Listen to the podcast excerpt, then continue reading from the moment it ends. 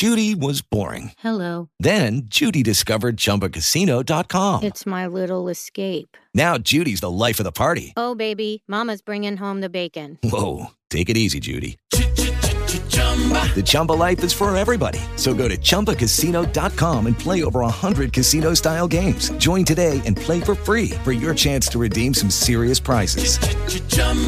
ChumbaCasino.com. No purchase necessary. Void where prohibited by law. 18 plus terms and conditions apply. See website for details. For national winners from a local perspective, you're in the right place. It's balls, bats, and bets with Tim O'Keefe right here on The Gambler. So many damn topics we got to talk through tonight. This has been a wild couple weeks since we last spoke. Welcome in, everyone, to Balls, Bats, and Bets. As always, I'm your host, Tim O'Keefe. Uh, you can follow me at TKO underscore picks on Twitter.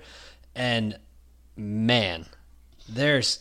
I was literally I was doing my show prep today, and there are an infinite amount of topics that we can cover.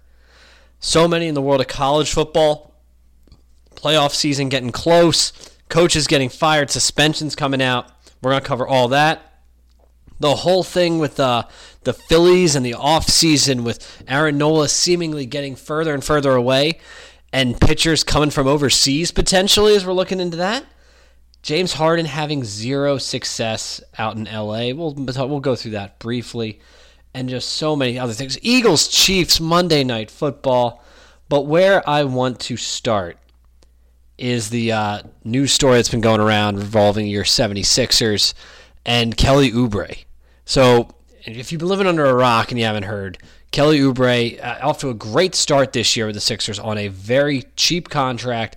Had a great start to the year for the first, you know, seven eight games, and then a couple days ago, he is struck by a car and has a couple broken ribs, and he's out indefinitely. Now that's obviously he's a pedestrian just walking around. He's going through. He's hit supposedly by the uh, rear view or not the rear view mirror, a side mirror on the car, and that broke some ribs, and he has a serious injury. Uh, he's going to be out for a while.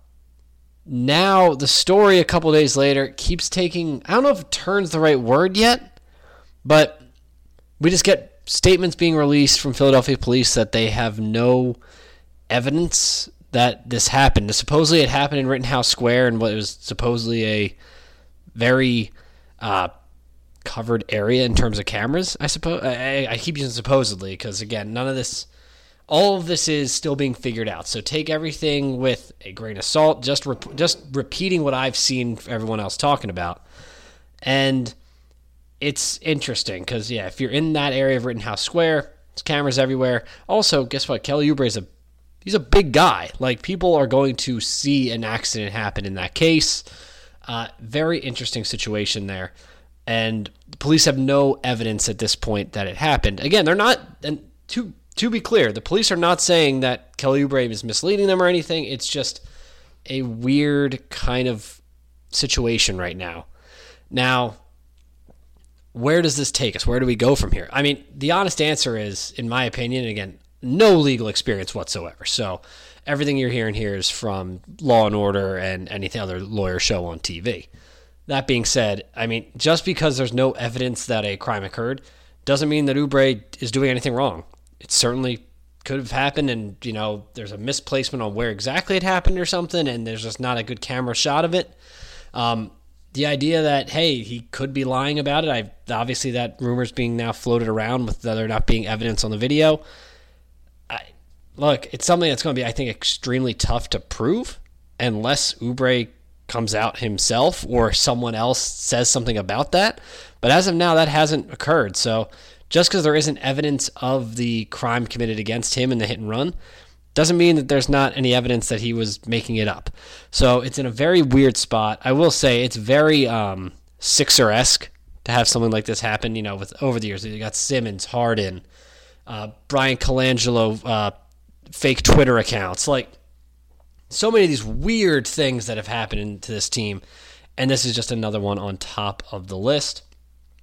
So we'll see. Obviously, hoping Oubre gets better just for the team's sake overall. Uh, and we'll continue to follow this story. But this is a weird one. This is absolutely a weird one. I encourage everyone, hey, keep posted. We'll see if anything else comes out of it. Admittedly, I do think this is one that weirdly at some point it might just fade away because if there's just no new evidence one way or another, then what are we going to keep talking about? But obviously, this week, really intriguing topic, uh, and we'll keep following that one. But with that, we'll stick with the Sixers. And off to a very hot start. Uh, of course, the last couple nights have not been good, coming off a couple losses. Uh, losing last night to Boston, the night before that to Indiana. But overall, Sixers eight and three to start the year, second best in the East. That's a that's a very solid start again, with, with, the way this season began, with all the James Harden nonsense going around and trying to figure out what that was, you're in a pretty good spot. Tyrese Maxey has been uh, elite. I, I don't, you know, pick your incredible word, a phenomenon. Like he is an all star. He will be an all star this year. He is looking like an incredibly great running mate for Joel Embiid, who's also again playing at an MVP level this team has talent. And, you know, if you add a couple pieces, and, and I know everyone's talking about go get Zach LaVine, go get DeMar DeRozan, you know, everyone's picking off the Bulls. Uh, I don't think that's the answer for this team, if I'm being honest. I just want more competent, like, honestly, 3 and D guys. Guys who can shoot the ball and play solid defense. I. If you keep building around that with Maxey and Embiid being your stars, I really think this team could have a ton of success. You need athleticism to play Boston in the playoffs. You need athleticism to play Milwaukee in the playoffs. I don't need to give up a lot of depth for a couple guys that are really good, like or that are streaky scorers. Whereas I can just get some more complementary pieces that have that athleticism and be great. Honestly, again, not to circle back, but Oubre is a great example of this. Oubre is a great scorer who is athletic enough to cover wing guys. It's a very good fit, and that was a great signing by Daryl Morey, who for all the hell that that guy caught in the offseason, and rightfully so to an extent with the way the Harden situation panned out, I am a big fan of the way Morey's built this roster, and he absolutely chose the right guy in Nick Nurse to run it because Nick Nurse's offense compared to Doc Rivers' offense, it is night and day. It is again the coaching equivalent of single A versus major leagues. That's what it is. Nick Nurse has so much movement going that it opens up Joel Embiid to do more in the middle and allows him to you know, he's not Jokic. He never will be as that good a passer, but he is opening up that area of his game where he's able to play in and out more. And we have the pieces around him that excel that. Obviously, Maxey's been thriving in the Nick Nurse system. I this has been it's as good as a start as the Sixers could have. I know we're coming off two losses. I get it. Hey, it's a long season. It's a long season, but and did you really think we were going to win both in Boston during the regular season? Eh, maybe, maybe you did, but I did not. So splitting up there is fine. I I am excited for what the rest of the season is going to bring with the Philadelphia 76ers. And there's a ton of opportunity. And it's it's going to be really, really interesting to see how this uh, keeps playing out. But yeah, we'll follow the Oubre situation, and hopefully he gets back. Uh, next, I want to jump over uh, to the Phillies. So obviously, the Aaron Nola rumors keep going. I'm going to call it the wrong direction for anyone who wants to bring him back, which I Look, I love Aaron Nola. I have a Nola jersey. This is a it's a business. I there's a number that John Middleton's willing to spend, and Dave Dombrowski has to try to maximize the roster within that number. Aaron Nola is going to command a ton of money, probably on this free agent market, second to Shohei Ohtani.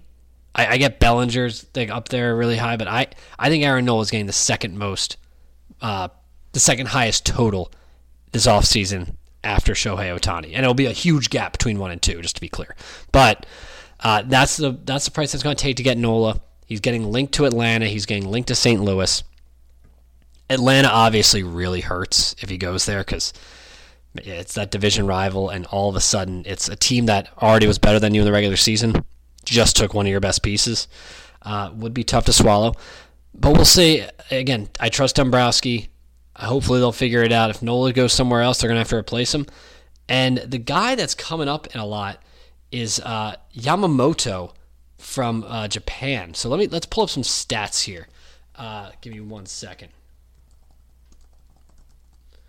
Yush- oh, excuse me, Yoshinibu Yamamoto. I might have accidentally butchered a little pronunciation there, so please forgive me. 25 year old pitcher uh, coming over from Japan had a 1 2 ERA last season in the Japanese league, uh, won their equivalent of the Cy Young.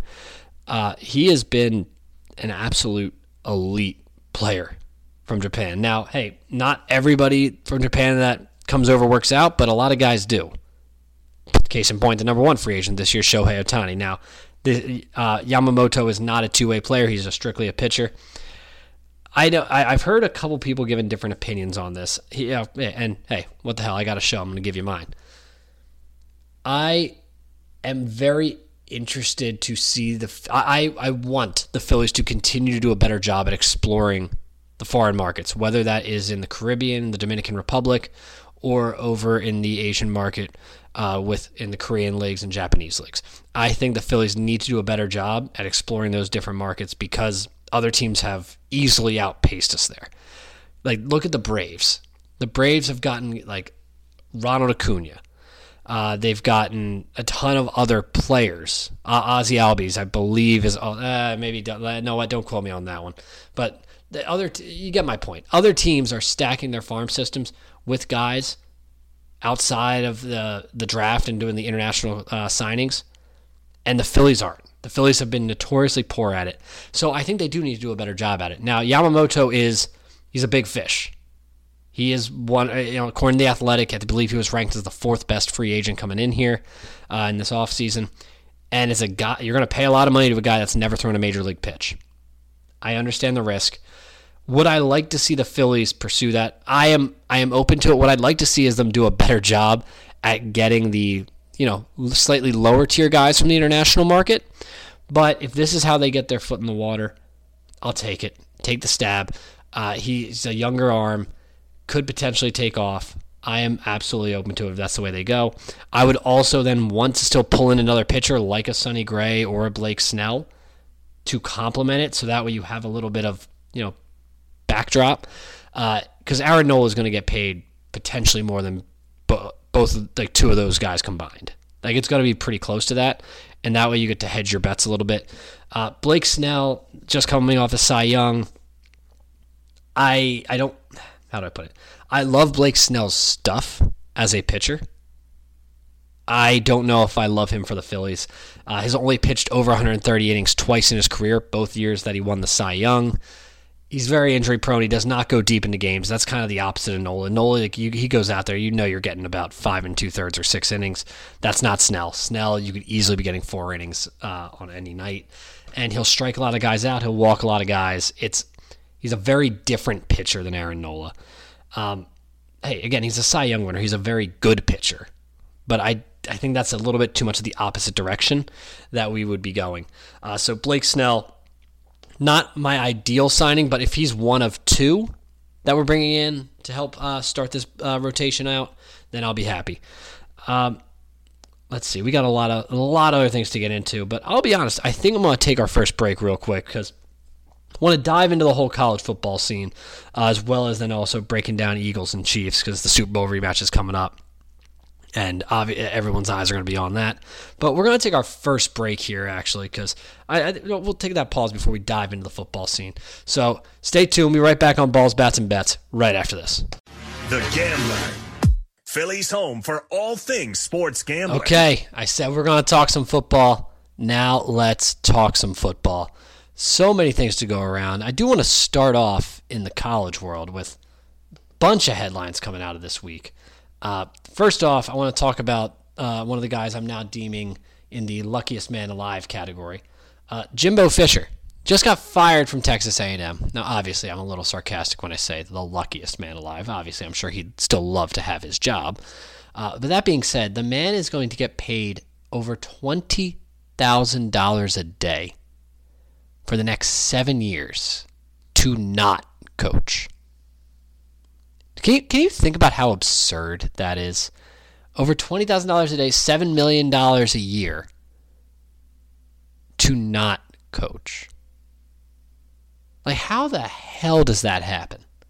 That is just absolutely insane. And it's wild to me, like, like I know, like, NFL, how about let's take it? Let's do, jump to the NFL for a second. Like, guaranteed contracts, like, are such a taboo thing that no one wants to do. Deshaun Watson got it now. Obviously, that looks like a disaster.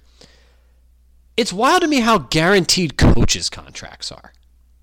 Because 95% of the time, the minute things start going wrong, who's the first person they look at?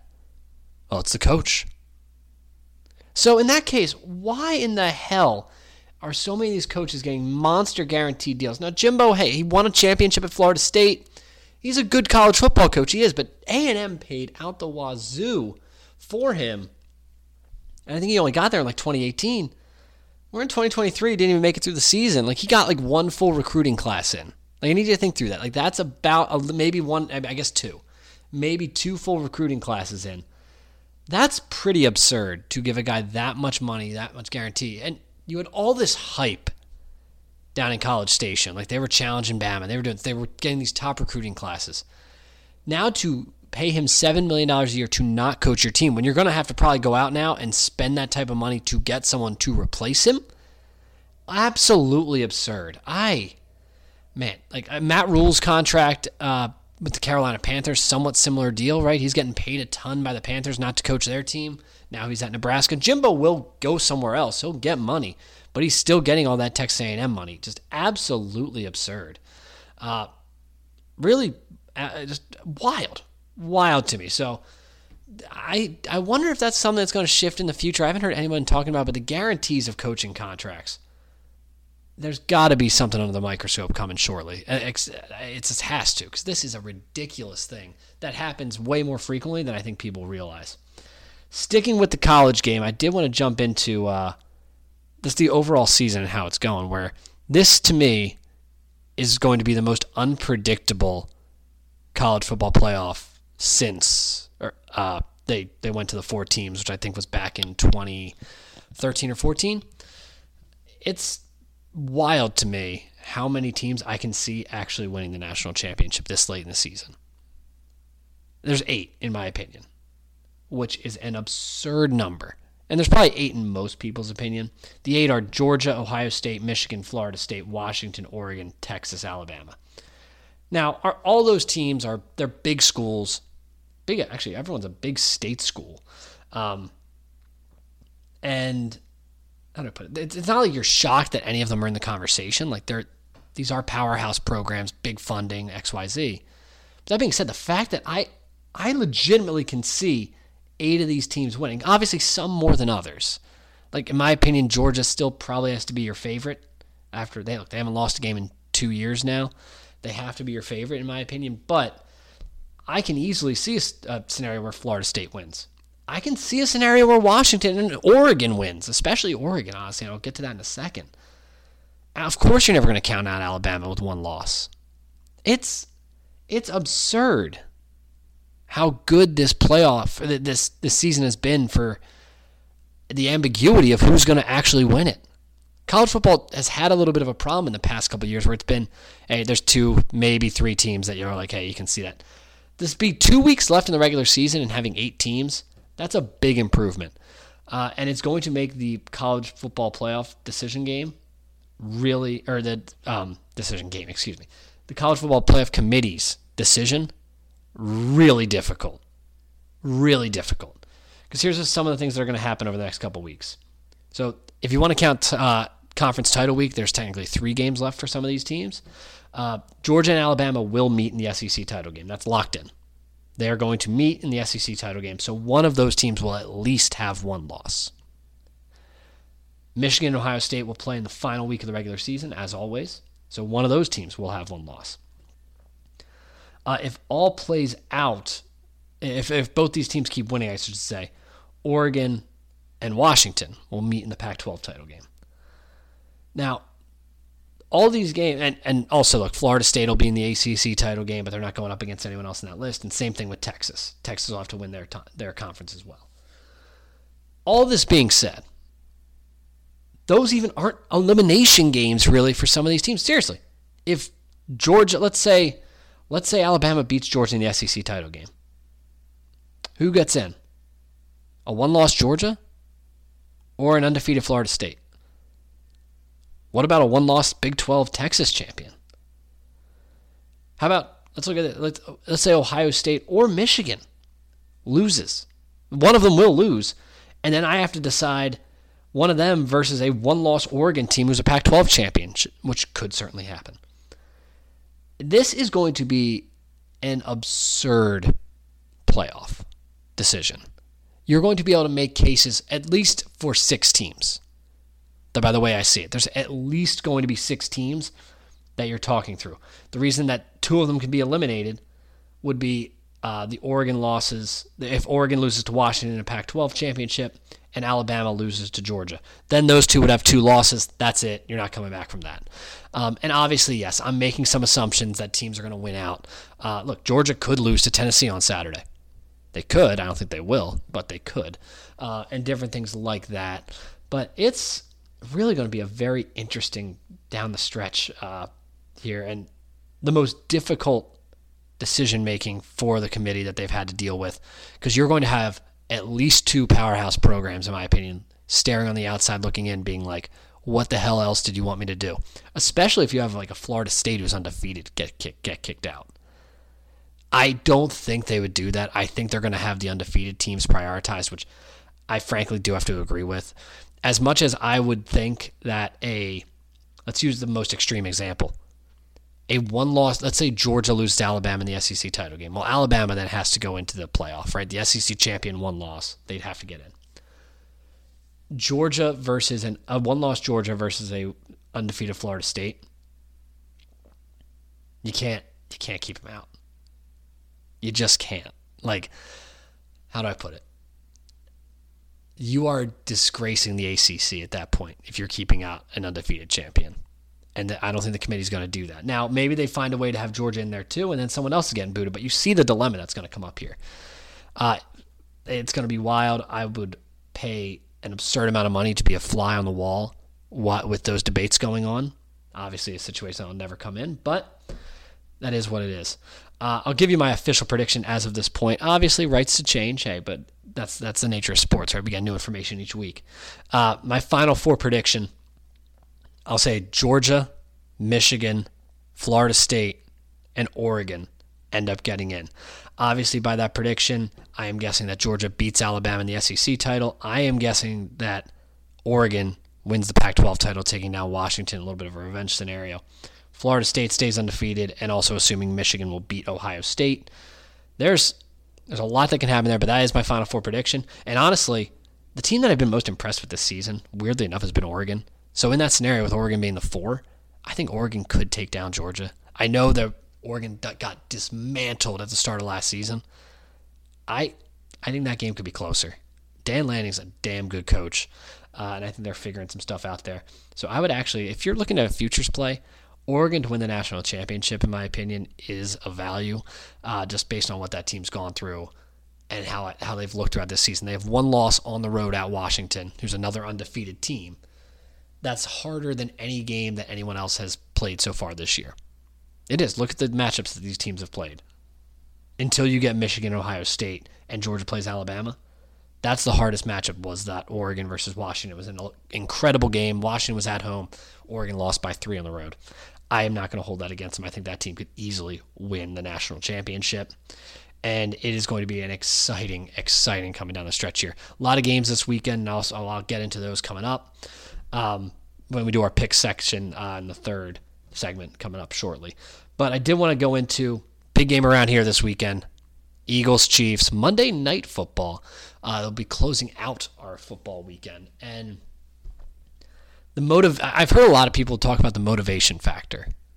Like, hey, hey, are the Eagles going to get extra amped up for this game? You know, the revenge game off the Super Bowl. And I think it is going to be different guy to guy. I think certain guys come in each week and it's, hey, I'm in the NFL. I'm getting paid to play. I'm doing my damn best every week. I don't care who's across from me. And other guys, hey, guess what? It's human nature. You get a little more inspired if you have something, some sort of bulletin board material to post on. I, I, think it's a mix. Obviously, Sirianni is going to try to play it up and get it the most out of his team, like he does every week. Um, and I, the Eagles have the better team, in my opinion. I don't think it's that close right now. The Chiefs receivers are a joke. They're they're picking up Mecole Hardman who got cut by the Jets, or cut or trade. I guess traded technically, but was going to get cut by the Jets. Like it, the Chiefs outside of Travis, a guy named Travis Kelce, who you guys might also know as Taylor Swift's boyfriend, they, they don't have any other weapons on offense. They are a defensive team this year. Now, granted, they still have the best quarterback in the league in Patrick Mahomes, who can make any offense run. So I'm not saying disrespect the offense, but it's this is not the offensive juggernaut that the Chiefs have been for the past three, four seasons. This team is built around defense. So what the Eagles need to do is find a way to keep up their dominant offense. And I can't believe I'm saying this. It's better for the Eagles if this turns into a shootout, in my opinion. I think the grind it out slow game where if you give Mahomes like the last drive to get the field goal, that plays more into what the Chiefs are doing this season compared to a shootout, which the Chiefs just quite frankly, outside of Travis Kelce, they don't have the firepower to do. They really don't. Look at the offensive numbers this year for the Chiefs. They are not as nearly as explosive they've been in the past. Patrick Mahomes is having an MVP caliber season. He's making so much out of nothing. But that doesn't mean that they can keep up with the Eagles offense when you have AJ Brown, DeVonta Smith, and obviously Jalen Hurts clicking on all cylinders. Eagles will need to get the run game going back. That will be crucial for them in this scenario. But I really buy in that the Eagles have the better team. They, I think they they definitely have the better offense this year. I think the defense is right there. That defensive line for us is obviously a dominant strength, and they will need to get pressure on Mahomes all day. Our secondary, while it's been a hole up against these receivers, if you can't stop these receivers, you can't stop anybody. So if we actually get torched by these receivers this weekend, it's a bigger problem than just one game.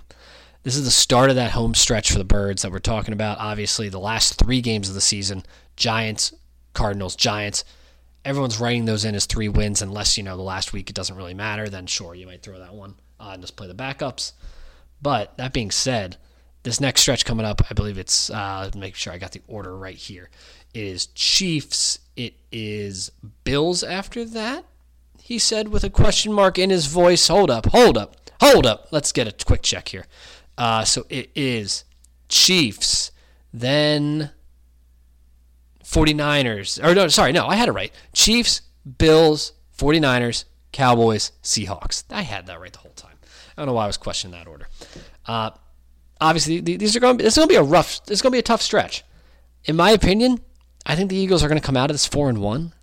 I really do. I think they're going to win on Monday night. I, I, I know a lot of people go, going into Kansas City, Mahomes by three or three points or less. Like you, ought, that's kind of like an auto rule for some people. You take it, and I understand that thinking.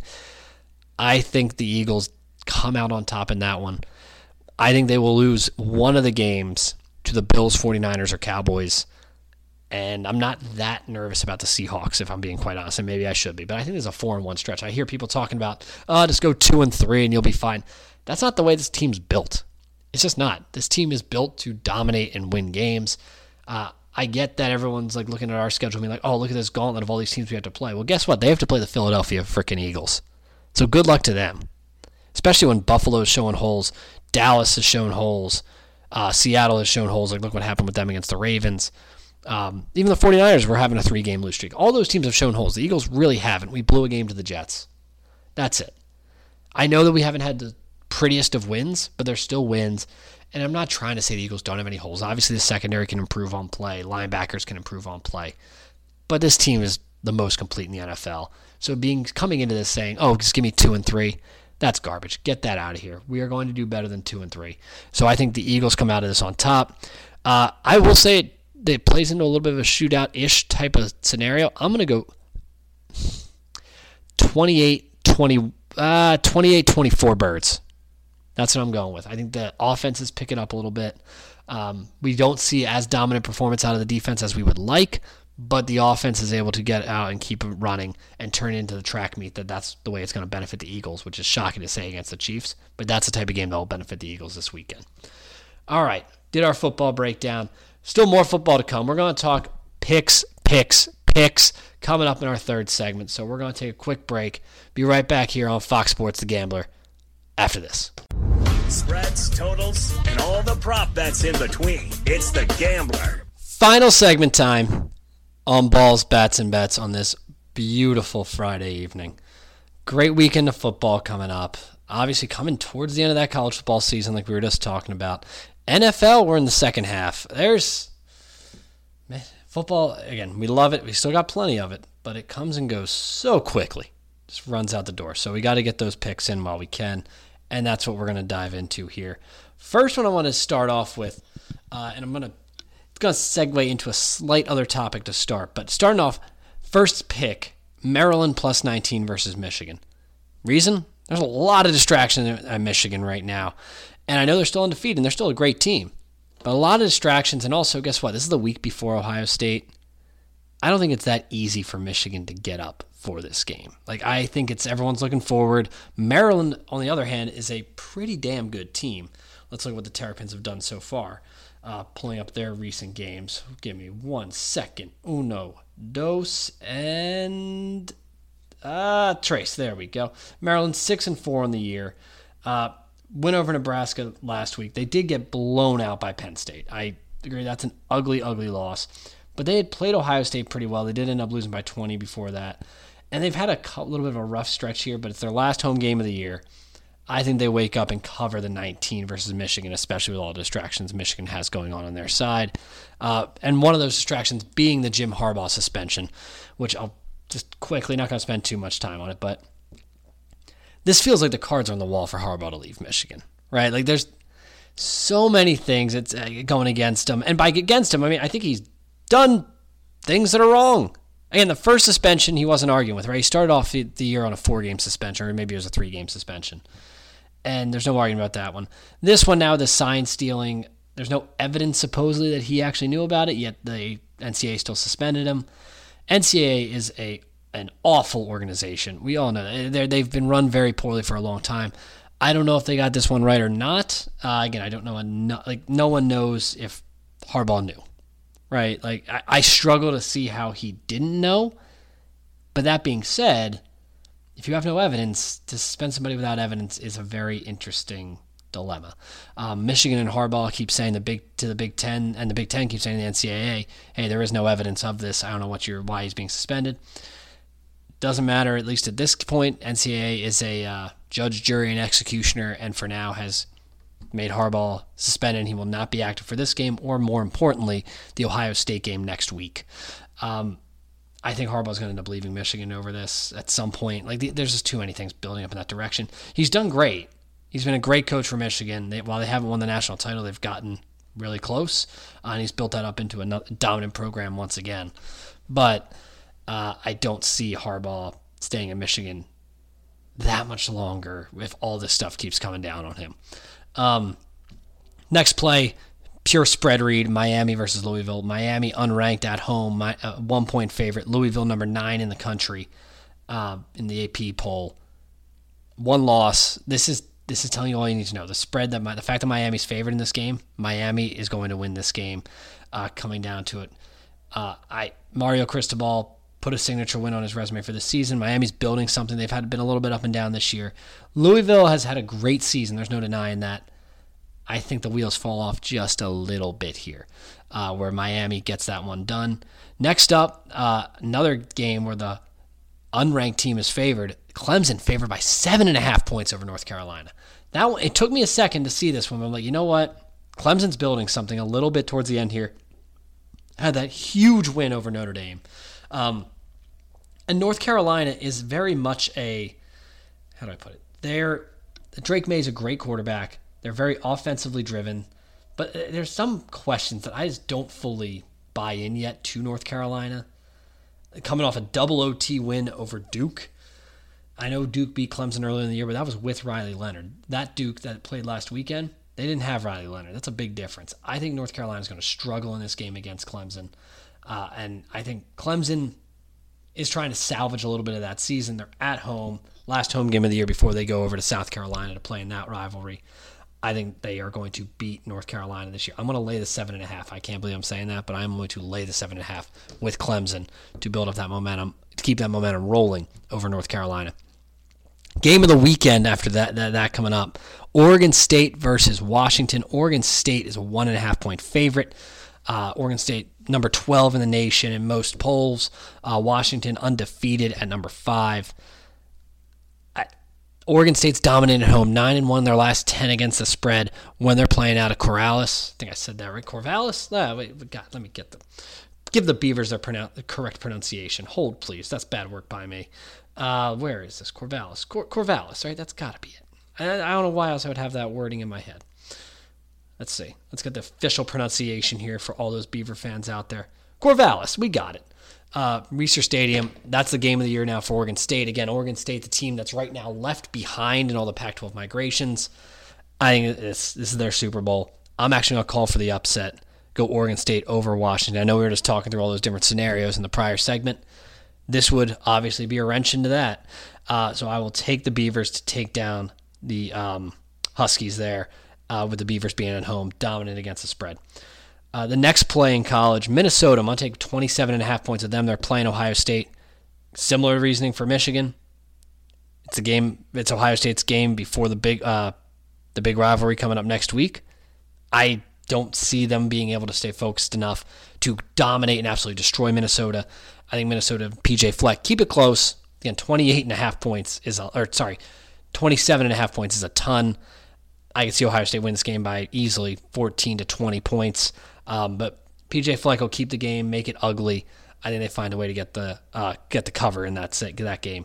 And lastly, I'm going to go under 46 in Duke versus UVA. Duke coming off a big running gun game against North Carolina. That's not the style they're going to have to play against UVA. It's going to be more controlled. Going under here, under 46 in Duke UVA in that ACC action matchup. Uh, next, going jumping over the NFL, got four plays for you. I'm on with the Chargers over the Packers, laying the three points. This is the game.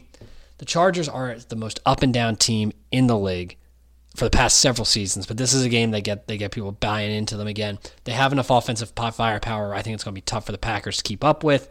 Packers great second half team, but probably get off to a slow start. Uh, yeah, now I'm by. I think the Chargers dominate that one. Next, under 39 and a half in Bills versus Jets. This number almost can't be low enough for me. Uh, I think this is a very ugly game. The Jets defense we know is elite. The Bills offense has been a disaster. And while they may, might figure some things out over this rest of the season, this is an ugly one. Zach Wilson and T Company are not going to be able to put up much on that Bills defense either. Under 39 and a half. I think this game might be under 30. Complete honesty. Like, this is my favorite pick of the weekend. I'm going to go under 39 and a half in Bills Jets. Uh, Broncos versus Vikings. I can't believe I'm about to say these words, but I'm almost starting to trust the Broncos. Like I, I, I am. Like they've they've really started to show me something. Uh, this is, I believe, our Sunday night football game. Yes, it is. Um, Broncos are four and five, coming off a win against the Bills, like we saw last week, and they're on a three-game win streak where they beat the Chiefs and Packers before that, including a bye week in the middle there. I, the, the Josh Dobbs, I, it's a fun story. I just don't see it lasting very long for the Vikings. Josh Dobbs is fine. He's a backup. That's what he is. Uh, and they're missing some firepower there in Minnesota. I I expect the Broncos to get this win on Sunday night. I really do. And I'm surprised I can say that confidently, but I'm going with the Broncos to get back to 500, uh, laying two points there. Lastly, lowest total in the NFL I've seen in a long time 33 in Pittsburgh versus Cleveland. If it's that low, folks, you know what I'm doing. I'm taking the under. They're begging you to take the over, and I just am not falling for it. Uh, Kenny Pickett, nothing impressive. The Browns' offense without Deshaun Watson, nothing impressive. I think this is going to be a grind it out, fight it out, maybe like 13 10 game. Like this is going to be an ugly one. Uh, so give me that under all day, every day in that one o'clock game for Pittsburgh versus Cleveland. Um, that's all the picks I got for you guys. I did want I had a couple more minutes left, so we'll dive into this. Going back all the way to our Phillies where we started at the top of the hour. There's a, a name that everyone's been talking about in terms of a trade and that would be uh, the fish who now lives out west, Mr. Mike Trout. And there's a lot of opinions on what the Phillies they should do in this situation. If Trout is available, which it sounds like he is, the Angels gonna lose Shohei Ohtani. They're not going anywhere. If they can get someone to eat some of that Trout contract, they're absolutely going to go for it. Trout has seven years, over 200 million left on this deal, so it's a lot there, and he's been injured, not playing a full season in about four or five years at this point, uh, discounting the COVID season in 2020. I there's a lot of reasons not to do it. The injury risk, how much it locks you in with this core for so long, um, and you're going to have a couple ugly years in about five years. Like that's just going to be a known fact. All, all Phillies fans, get ready because that's coming. Even without this trade with Trout, but it just makes it all the worse. That being said, if I can get Mike Trout for barely any minimal prospect gain uh, or prospect cost, and the Angels are going to pick up some of that contract, I have to do it.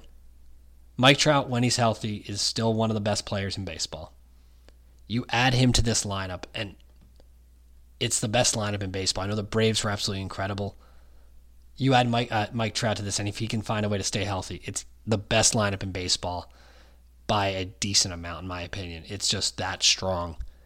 And you're also like the the fanfare and the story of it. There's obviously already electricity around Citizens Bank Park. Um, no one's arguing that. It's an incredible atmosphere. But if you bring Mike Trout, Trout into this and things actually go well with this team, it's it's it's a it's a World Series winner. It is. If he can stay healthy, you are going to propel yourself into being probably right there as the favorite for next season. I'm I understand the hesitation by a lot of folks. And again, I'm saying I don't want to give up much prospect capital for it because of the risk we're taking on. So if they are asking for it, like I'm, there's no way they're touching Andrew Painter, right? Like I, they're getting some C, B and C level prospects in this.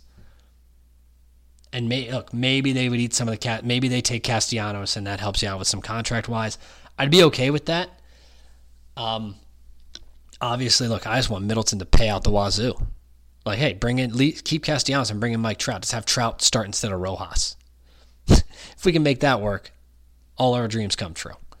Um, that being said, I'm not saying that can happen, but I'm in the uh, I'm in the do the deal phase. Like, hey, if you can get Mike Trout, you go get Mike Trout. You take on that risk because Mike Trout is an all-time great player. Should still, by his age, have several years left right near his prime. He's just got to stay healthy. Last season was a little bit of the freak injury of what it's. He hasn't had like an, a recurring injury. It just keeps getting broken down with freak little injuries. I buy in that Mike Trout can get this done and get that um, and get this team over the hump. I fully believe that. So that's my pick. I that's my play. I would take. I, if I'm the Phillies, I would go in for Mike Trout and pull the trigger, get in there. Um, with that, I'm going to recap our picks again. We'll do it. We're going to go Maryland plus 19, Miami minus one, Clemson minus seven and a half, Oregon State minus one and a half, Minnesota plus 27 and a half, under 46 in Duke versus Virginia. Then going over to our NFL plays, Chargers minus three uh, over the Packers, under 39 and a half Bills Jets, Broncos minus two, under 33 in Browns Steelers. Those are your plays for the weekend, everybody. Thank you for tuning in. As always, much appreciated. Stay tuned all year to the Gambler. Uh, we got another watch party coming up on November 30th. Uh, I'll have to double check with Sean on where that location is. I honestly forgot the top of my head, but keep a lookout for that. Listen into the Daily Ticket, the Line Change, all the great shows and content that the Gambler has on these airwaves and also online. Just incredible guys doing a lot of great work for you out there to give you the best edge across the board in any of your sports plays and just information. All right, and with that, let's close out Friday night. Balls, bats, and bets is over for today, folks. Have a great weekend. With the Lucky Land slots, you can get lucky just about anywhere. This is your captain speaking. Uh, we've got clear runway and the weather's fine, but we're just going to circle up here a while and uh, get lucky. No, no, nothing like that. It's just these cash prizes add up quick. So I suggest you sit back, keep your tray table upright, and start getting lucky. Play for free at LuckyLandSlots.com. Are you feeling lucky? No purchase necessary. Void where prohibited by law. 18 plus terms and conditions apply. See website for details.